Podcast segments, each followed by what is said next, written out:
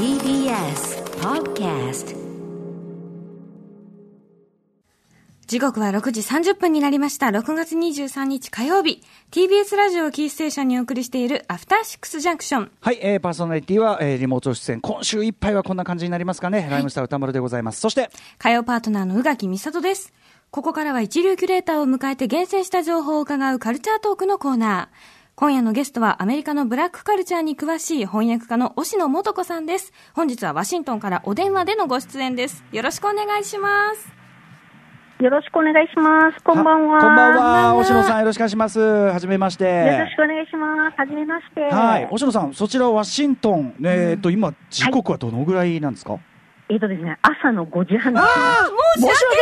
ない。すいませんでした。朝早くに申し訳ない。うん、こっちはもうあの夜6時半のものすごい調子に乗ったトーンで申し訳ございません。うん、はいはい。ということで、星野さん、今日はね、えっ、ー、と、どんなお話をしていただけるんでしょうか？はいえーとですね、今日はですね、私が翻訳した小説、フライデーブラックと、ブラック・ライブスマターをめぐるワシントン DC の今をお伝えします。はい、ありがとうございます。よろしくお願いします。よろしくお願いします。生放送でお送りしておりますアフターシックスジャンクション。ここからはカルチャートークのコーナー。今夜のゲストは翻訳家の押野素子さんです。よろしくお願いします。よろしくお願いします。お願いします。はい。ということで、え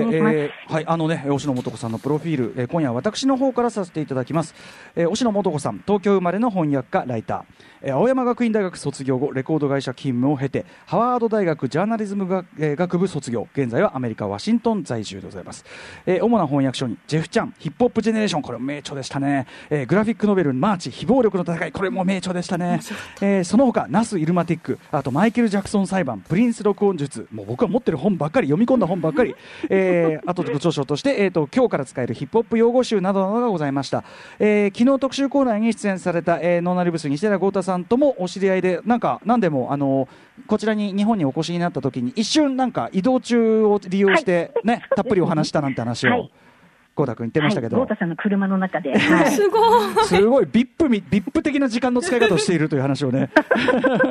伺いました。あの豪太君のポッドキャスト、豪太ンポッドキャストにも出演されて、えー、まさにそのブラック・ライブスマターについてのお話なんかもね、されていたということでございます。えー、ということで、押野さん、僕はもう、あのご本を読んでてですね、一方的に、あの拝読というかね、お仕事をあの拝見している感じで、初めましてでございまして、よろしくお願いします。はいはい、こちらこそ私もあの歌丸さんが佐々木史郎さん時代から一方的にお世話になってきましたこれはですね、はい、もう本当に光栄です。これ、は。い、これ、はい、これどういうことかと言いますと、はい、私あの音楽ライターとして長らく生計を立てておりまして、はい、でヒップホップライターね、あのブラックミュージックレビューとかそういうところでね、書いてた時のことですかね。はい、そうですね。あの、あの、四郎さんの文字をハイライトしながら読ませていただいてました。お恥ずかしい話でございます。はい。えー、ということで、あの、あとはですね、その、おし、あの、押野さん最近、一番最近翻訳された小説、フライデーブラック、これについて、あの、これは僕はちょっとあの、えっと、推薦文をね、いろんな方と一緒に、あの、講演にも寄せていただいて。はい、こんな流れもございます。ということで、フライデーブラック、これちょっとすごい本なんですけども、はい、ご紹介、宇垣さんからお願いします。フライデーブラックは今年2月、えー、駒草出版から発売された短編小説集です。作者は、ナナ・クワメ・アジェイ・ブレニヤー。現代に生きるアフリカ系アメリカ人につきまとう暴力と理不尽さを描いて鮮烈な印象を残すフィンケルスティーン5など合計12の短編を収録。ニューヨークタイムズやロサンゼルスタイムズなどで軒並み高い評価を得ています。書店で配布された小冊子にはブライディブレイディみかこさん、宇野これまささん、武田砂鉄さん、渡辺志保さん、そして宇多丸さんや古川耕さんらの推薦コメントも寄せられているということです。うん、また、この番組でもおなじみの翻訳家の柴田元幸さんは、短編のフィンケルスティーン5を去年一番衝撃を受けたと絶賛されています。はい。ということで、押野さん、改めてすごい本でしたね、これね。うん、そうですね、はい。本当に。はい、うん、あのなんていうんですかね、僕、ちょっと古川光さんと最初にこの読んだ時の感想を言ってる時に、あのジョーダン・ピールさんのね、あのはい、えっ、ー、とゲットアウトとかあったじゃないですか。はい、彼のちょっと作風、はい、まあアースとかもそうですけど、ちょっとこう SF というか偶話というか、でもそれが完全に現実の例えば差別の構造だとかをものすごく鋭くこう浮き彫りにしているというような、なんかちょっと似た感触を感じたんですよね。そうですね、本当にその通りだと思います。うん、あとあのアトランタ、テレビのアトランタあ、はい、アトランタね、はい。はい、うん、あれとかもやっぱり今のそういう流れの同じようなバイブスを持ってる小説だと思いましたね。はい。あとそのなんかその主人公のねえっとえっとファンケフィンケルスティーン5というこの最初の小説に出てくる主人公が自分の後ほどもお話出てくると思いますが、はい、自分のそのえっといわゆるこう黒人感というか黒人度をどれ何何パーセント表に出すかによってその社会との折り合いをうまくこうつけようとするというくだりがあるじゃないですか。はい、で後ほどこれ話出ると思いますけど、あの映画で最近の映画であの日本のタイトルであの配信タイトルでホワイトボイスってタイトルが出てついてる「 Sorry to Bother You」あのザ・クープってヒップホップグループの、あのあはいはいはいはい、あの彼が作った映画があって、はい、あれね、そうそうブッツライリーさん、まさにそう。あのあれでもやっぱりその白人出てきますね。はい出てきます、ね、そうそうそう白人の声色をこう演じることで、はい、あと最近ね宇垣さんも見たブラッククランズマンね、あれも喋り方変えるてっていうようなあれがあったりなんかして。ちょっといろいろこうあの我々が最近こう触れてきたエンターテインメントなんかでもちょっと通じるエンターテインメントかなそういうフィクション作品でも通じる描写がねあったりしたなと思ったんですけど、はい、あの宇垣さんも読まれたんですね今回。はい、なんか多分ディストピアなんだろうなと思いつつあまりにもその現実と地続きすぎてヒリヒリするとともに、はい、なんでこの痛さがまだ痛いんだろうっていうこう気持ちになるというか。うすごくこう切実な痛みみたいなものを感じました、うん、はい、ということで改めてちょっとこの話を伺いたいんですが、えー、フライデーブラックフィンケルスティン5、はい、えー、この短編まず、えーと、ブラック・ライブスマター今もねすごく運動、えーと、盛り上がっておりますが、はい、えーと、そのきっかけになった2012年の、はい、えー、トレイボン・マーティンさん射殺事件これがモデルになっているということなんですね。そうですね、あのフィンケルスティン5につきましては、これがモデルになってまして、うん、それであのその翌年、2013年に彼を射殺したジョージ・ジマーマンっていう方に、うんえーと、無罪判決が出まして、ここからブラック・ライブスマターっていうムーブメントが起こるんですけれども、はいはい、この著者のナナさん自身も、この時に抗議運動を実際行っていたそうで、うんうん、そこからインスパイアされて、この小説を書いたようなというふうに聞いてます。あのー、これ、短編集の中で入ってる他の話で、あのジマーランドっていうめっちゃ恐ろしい話が出てきますけど、はい、このジマーってまさにその今のあれですね、そのそうですね。トレーボンさんを射殺したそので無罪になっちゃったその警察官ですか、はい、ジョージ・ジマージマーの話がついてるって、こっちのジマーランドの方簡単に言っとくと、こっちのジマーランドの方はあれですよね、えっと、アトアトラクションというか、えー、はい、ああいうウエストワールドみたいなアトラクションがあって、そこで疑似的にこう自警団的な、こう、はいこう行動ができてそこで非常にこう人種差別的なこう構造がエンターテインメント化されちゃってるっていう恐ろしい話だったりしましたけど、それの要するにそそれも踏まえているとトレイボン・マーティンさん射殺事件が。そうですね。そうですね。うん、はい。これは向こうのそのフライデーブラックはそちらのアメリカでも評判は高いかったんですか、当時から。そうですね、非常に評判高くて、本当に発売時はかなり大きく取り上げられてまして、うん、あの結構、独立系図書館に行くと、もう1年ぐらい経っても結構目立つところに飾られていて、うんうんうん、あと、私、結構アメリカのあの黒人のライターさんと知り合いがいるんですけれども、ええ、彼らも本当、訳すって決まった時に、うん、読んだって聞くと、ああ、もう、あれはやばいっていう感じで、うん。うんうん、この人はすごいっていうので、かなり話題にはなってましたね。はいあのフィンケルスティン5というあれね、あの要はですね白人男性が、まあ、図書館の前にいた黒人の子供たち5人を自分の子供を守るためという名目のもとにチェーンソーで殺害して、はい、でそれが結局無罪になってしまってでで、えーと、それのにこう結果に憤ったその、まあ、主人公を含めみんなこうどうしてもこの怒りを元にした行動に出ざるを得なくなっちゃってというような話ですよね。これでも今、はい、今この筋立て僕言っててもねなんていうか、ま、うん、全く現実で同じことが繰り返されてるじゃないかっていう感じがしちゃいますよね。そうなんです。うん、本当にそうなんです、うん、はい、それでも実際に私、ちょっとあの画像で SNS で見たんですけれども、えー、あの白人の男性がデモ隊にチェーンソーを向けている動画が上がってまして、えー、だから本当になんかね、もう、うわ、これ、ちょっと現実と本当にもうリンクしちゃってるっていうか、ディストピアなはずだったのに、リンクしてるっていうのをすごい感じまして。そう、だからさっき、植木さんがさっきおっしゃった通り、はい、ディストピア SF なんだけど、うんもう現実そのものを実はもう偶話とも言えないっていうかもはや。手を伸ばしたところにあるような。っていう切実さですよね。うん、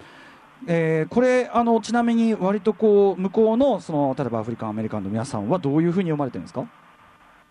えーとですね、やっぱりあの実際に、まあ、この話としては、まあ、チェーンソーで殺すっていうのはあんまり聞いたことがないので、その点ではまあフィクションなんだけれども、やっぱり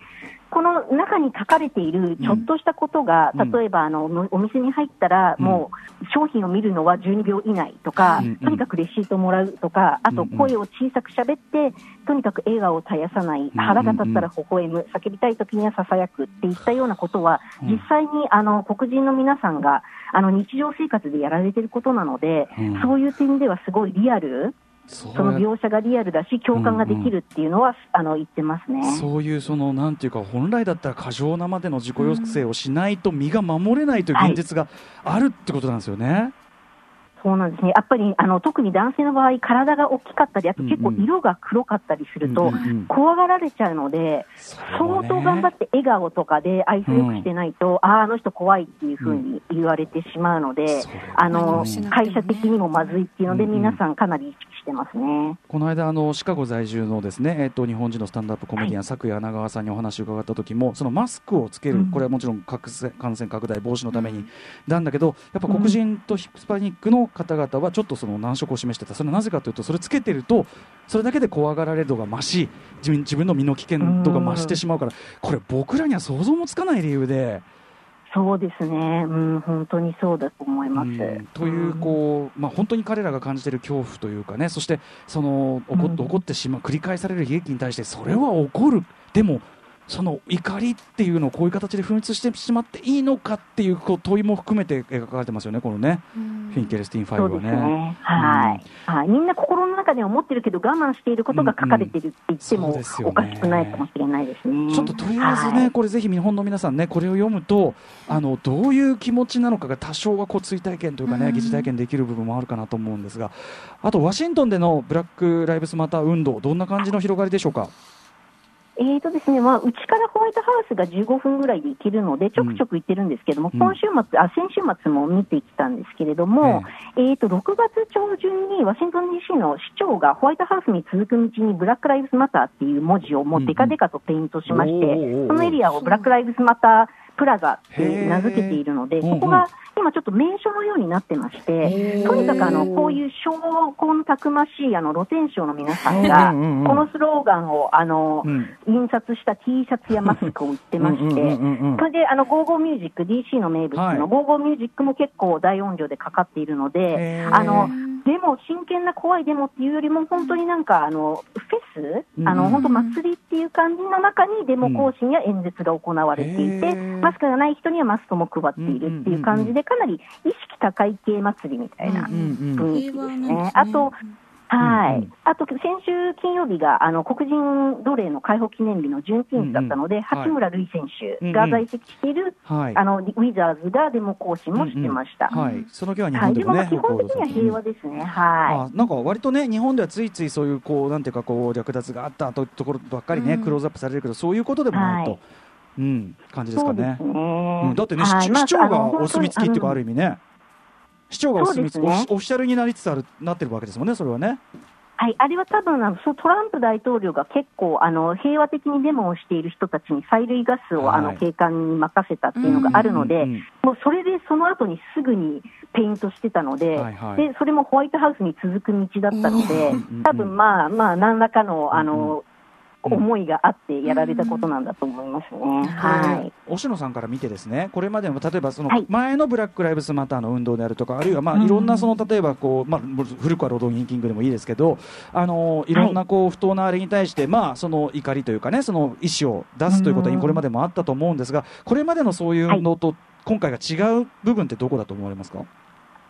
とにかくですね、白人の方々、白人の若い方が本当に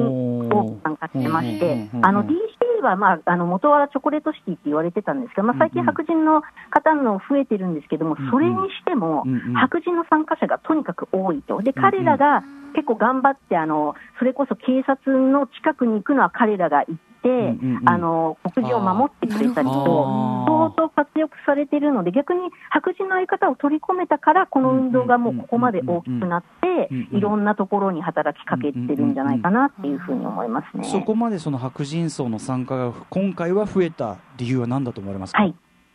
えーとですね、やっぱりあのコロナウイルスの影響で、外出禁止令で結構みんな家にいることが多いっていうのと、あと失業率がとにかくもう高くて、失業されている方がいっぱいいるのと、あとトランプ大統領が結構高圧的な態度を取っているので、それに腹を立てている白人の方も結構多くて、そういうのがすべて相まって、で、まあ、あの家にもいなきゃいけないし、あの会社は行かないで在宅勤務だしって言って、時間もあるし、ニュースを見る時間もあるっていうので、今回初めてよく分かったっていうので、白人の方がそれで出ていってっていうので、で白人の方が多いと、他の白人の方も行きやすいっていうか、あ僕も参加していいんだっていうので、どんどん増えていくっていうので、雪だるま式に増えてますね。はい、あでもそのやっぱアメリカ国内でもやっぱりそのようやくちゃんとこのタイミングでようやくこうちゃんと見見見たよというかちゃんと分かったよって感じもあるんですね。で、結構あの真面目な白人の方は今までよく気が付いてなくてごめんっていう感じで、うん、もう恥ずかしいことですみたいな感じで、はい。それはでも素晴らしい進歩ですね、これはね。そうですね、はい。でですね、まあ、そのブラック・ライブズ・マターというね、これ、まあ、日本でもすごく報道はされてるんですけど、これちょっとどういうこうニュアンスで訳したもんかというかですね、まあ、その難しさも含めて、はい、ちょっとぜひ吉野さんにこう、この言葉そのもののこう議論の流れというか、こちらも解説していただきたいんですけど。はい、えーと、もうこれ、私も訳せないので、基本カタカナなんですけれども、うんうんうん、この、えーと、英語でもですねあと背景を理解していないと、排他的っていうふうに取られてしまうことが多くて、例えばあの、先週、トランプ大統領が選挙集会をやって、その前座をやった人たちも、うん。はい、このブラック・ライブスマターっていう言葉にかけて、を揶揄して、ええ、オール・ライブスマター、すべての命は大切だっていうので、うんうんうん、そういうのを連呼していて、でもこのスローガンができたきっかけっていうのが、もう先ほど出てきたジョージ・ジマーマンの無罪判決の時で、はい、えーと、アリーチャ・ガーザさんという活動家が、うん、もうとにかくこうやって黒人の命が大切にされていないことに、とにかく私はもう驚き続けるっていったことを嘆いて、フェイスブックに投稿したことに、それに対してパトリース・カラーズさんが、いや、黒人の命は大切だよっていう意味で、ハッシュタグをつけて、ブラック・ライブスマターとして返したので、えーと、そのととにかく国民の命が粗末に扱われていて、大切にされていないという嘆きに対する返答としての、黒人の命は大切だよという言葉なので、あのどこか誰か他を配達しているようなものでもないっていう、この背景を知ってもらえると、あのこの文字に対する感じ方も、あの変わってくるかなという気はしますね、あのそれこそ先ほどから話しているフィンケルスティン5で描かれているようなね、そのえっとフライデーブラックという短編集に入っているフィンケルスティン5というねこの小説に書かれているようにやっぱり本当に身の危険、はい、命の危険がうかつな行動をすると、それだけであり得るという、はい、その恐怖がまず前提とその恐怖と不公正というかね、うん、えー、不均衡が前提にあってってことなんですよね。そうなんですよ、うん、はい、他の人種ではそんなに感じられないところが、やっぱりそこでちょっとね、あの誤解を招くこともあると思うんですけれども。はい、はい、ということで、ちょっとここらでですね、ちょっとブラック・ライブスマター、はい、今の流れを受けてのなんか一曲をですね、押野さんに新曲選曲していただきたいんですが。はい、えーと、ビヨンセのブラックパレードをぜひ、うん、あのかけていただきたいと、はい、これはどういう曲ですか？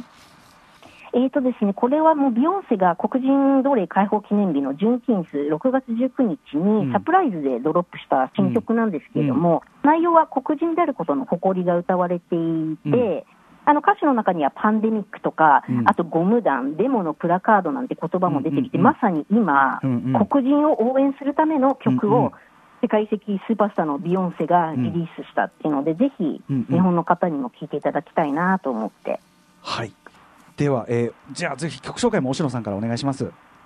はい、えーと、それではビヨンセでブラックパレードです。どうぞ。はい曲中途中でありますがビヨンセ、えー、最新作ね最新曲ブラックパレードをお聴きいただいております。星野さん。はい、はい、あのいろんなあの音楽界も他にもいろんな動きが出てるんですよね。そうですね、結構いろいろ出てますね。はい、はい、この状況に対して。あと、うん、うん、DJ プレミアも、パブリックエネミーも、パブリックエネミーとプレミアのこの曲、 State of the Union ね、これとかね、僕ちょっと、はい、はい、これまだチェックできてなかった。聞かなきゃ、やばい。はいはい。あということで、ちょっとね、星野さん、お時間が結構来てしまったんですけど、はい。はい。ぜひちょっと、あの今日は、まあ、とりあえずお初にお話をね、伺うという感じだったので、またぜひちょっとこの番組でもお話を伺わせてください。はいぜひぜひよろしくお願いします、うん、はい、なかなかねあの行き来ができない状況ではありますけどもし日本お越しの際があったら、ね、ぜひ、はい、はい、番組の方もお越しください。えー、ということで、おしろさん、お知らせ事などあります。か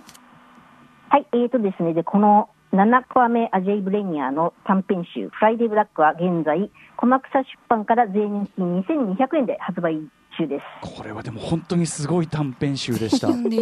当にどの作品もすごいちょっとドスンとくられて、うん、はい、単純にめちゃめちゃ、おのまあ、言い方あれですけど、面白い短編集ですので、僕からもお勧めしたいです。はい。ね、あの、はい、でもさっき押野さんおっしゃってたその白人のねそのすごく、まあのちゃんとした方がね今まで気づいてなくてごめんねっておっしゃってました、うん、そういう意味では僕もね、はい、今までこんなその R&B だヒップホップだ長年聞いてきたけどやっぱね本当の意味で切実に分かってたかというと分かってなかった気がします。やっぱこういう事態になってみると、なのでちょっと自分の不勉強とか不明もちょっと恥じるところもありますがあのこのタイミングでこそ学ばせていただきたいと思ってます。えー、おしのさんありがとうございました。いえ、こちらこそどうもありがとうございました。はい、すみませんでした。ありがとうございました。はい、またよろしくお願いします。どうも。